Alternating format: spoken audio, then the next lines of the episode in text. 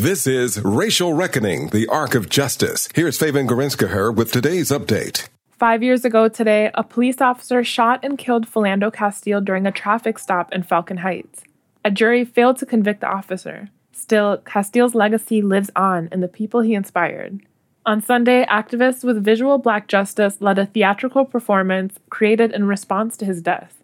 Participants marched along University Avenue to the state capitol. They carried mock coffins, body bags, and tombstones engraved with names of victims of police brutality. Founder Athena Papagiannopoulos wants people to keep talking about policing, even when it's not on the news. Don't wait until it's someone you love or someone you know or someone you kind of knew.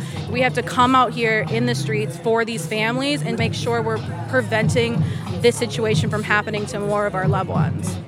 After Philando's death, the Castile family created a foundation to support victims of gun and police violence. This evening, the family is hosting a candlelight vigil in his honor. To Castile's former classmate Adrian Perryman, the commemoration serves to keep public safety on people's minds. I think doing something on the anniversary as a reminder, even though if nothing has happened in the last week, last month, just keep that same energy that you had five years ago and keep fighting until nothing happens like this, like to what happened to George Floyd and, and other uh, individuals in the community. Castile was beloved by students in St. Paul schools, where he was known to pay for their lunches when they couldn't afford it.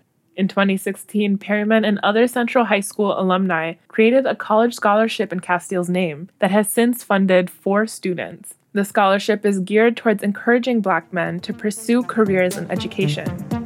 For the Racial Reckoning Project, I'm Feven Gerezgiher. Racial Reckoning, the Arc of Justice, is produced and supported by Ampers, diverse radio for Minnesota's communities, in partnership with KMOJ Radio and the Minnesota Humanities Center. Online at racialreckoningmn.org.